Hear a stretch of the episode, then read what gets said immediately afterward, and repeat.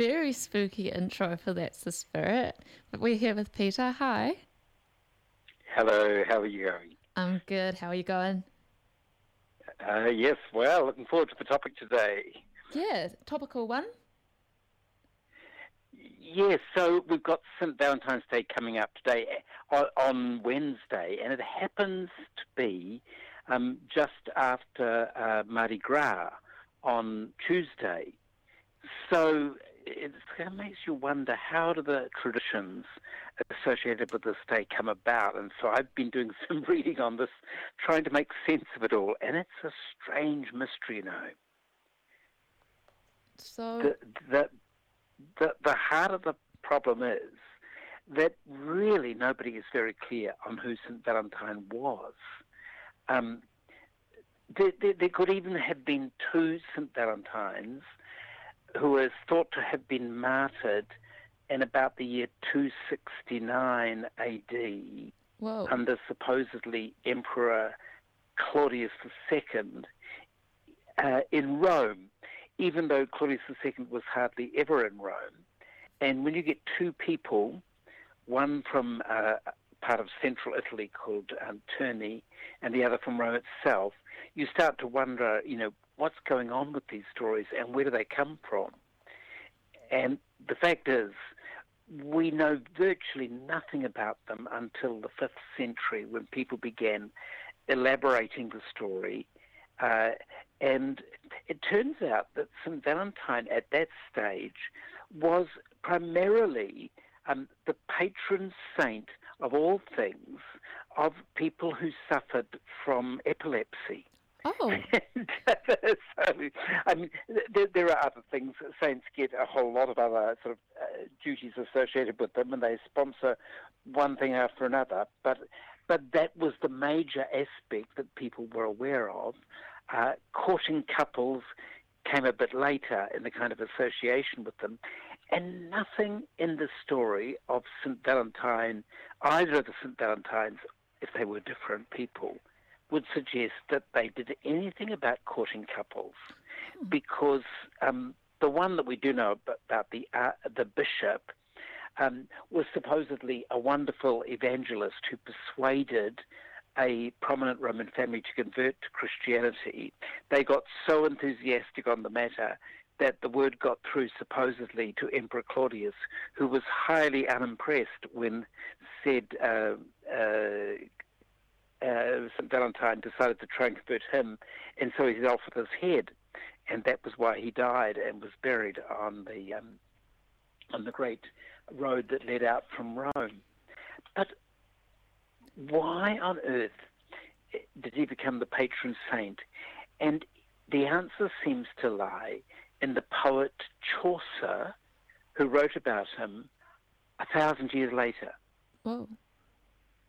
And a thousand years later, uh, Chaucer, in one of his poems, uh, suggested that on the 14th of February, there was a parliament of birds where birds decided who was going to be their mating partner for the coming spring.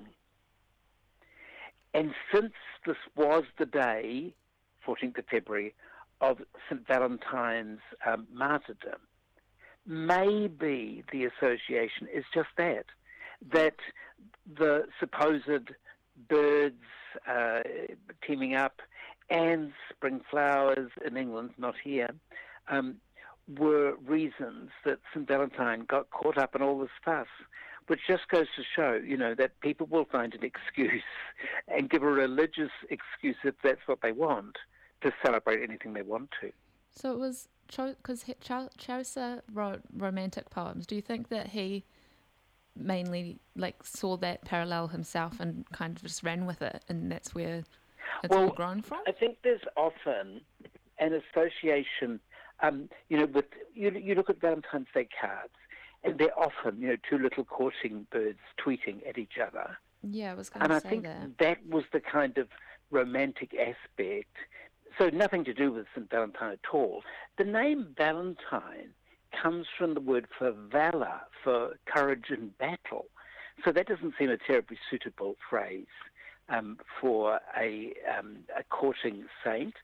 Um, there is supposedly one story that one of the people that one of the two Valentines was seeking out, um, he sent he sent a Valentine letter shortly before his death to my Valentine, um, and that was supposedly to the, the young girl who had uh, asked him to help to convert her family.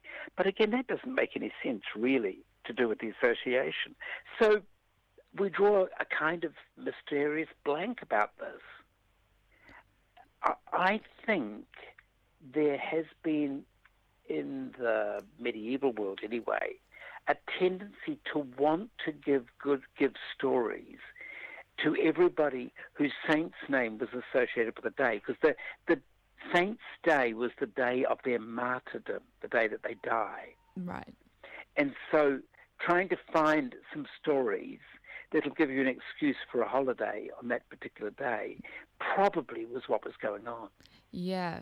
So they just went with it, went with the coincidence perhaps. yes. And of course, with with the association only this year, of course, because Mardi Gras alters in the day. It's the day before Ash Wednesday when um, you get rid of all the um, the fermented goods and and the like, and so you prepare for a, uh, six weeks of no chocolate. Um, and so Mardi Gras is the last chance for a party, um, and that kind of fits rather nicely with St. Valentine's Day, but um, that is purely coincidental this year. Hmm. Well, that's interesting. But you can still enjoy it. You can still enjoy it. Yeah. no, that's yeah, that's crazy. Thank you. yes, it's a nice story, isn't it? Yeah, it's crazy that he was the um, saint of like epilepsy as well. Yes. It's always always some yes, weird so. little stories and and as I said, a lot of the saints had stories like this. I usually consult my Oxford Dictionary of the Saints just to check up of have I got these saints right? What on earth did they do? And how many churches have been dedicated to their names? And, um, I don't know. Do we have any St. Valentine's churches in New Zealand? I can't think of any. I think it would be a bit odd these days mm. because the association is so strong with lovers. Well, I've just gotten a text in that said that St. Valentine was supposed to chase all the snakes, i.e., pagans, out of the old land of British Isles. Do you know anything about that? Um, no, I don't know. I don't know more about that. Yeah, I've no. never heard that before. It sounds yeah. like there's a lot to look into.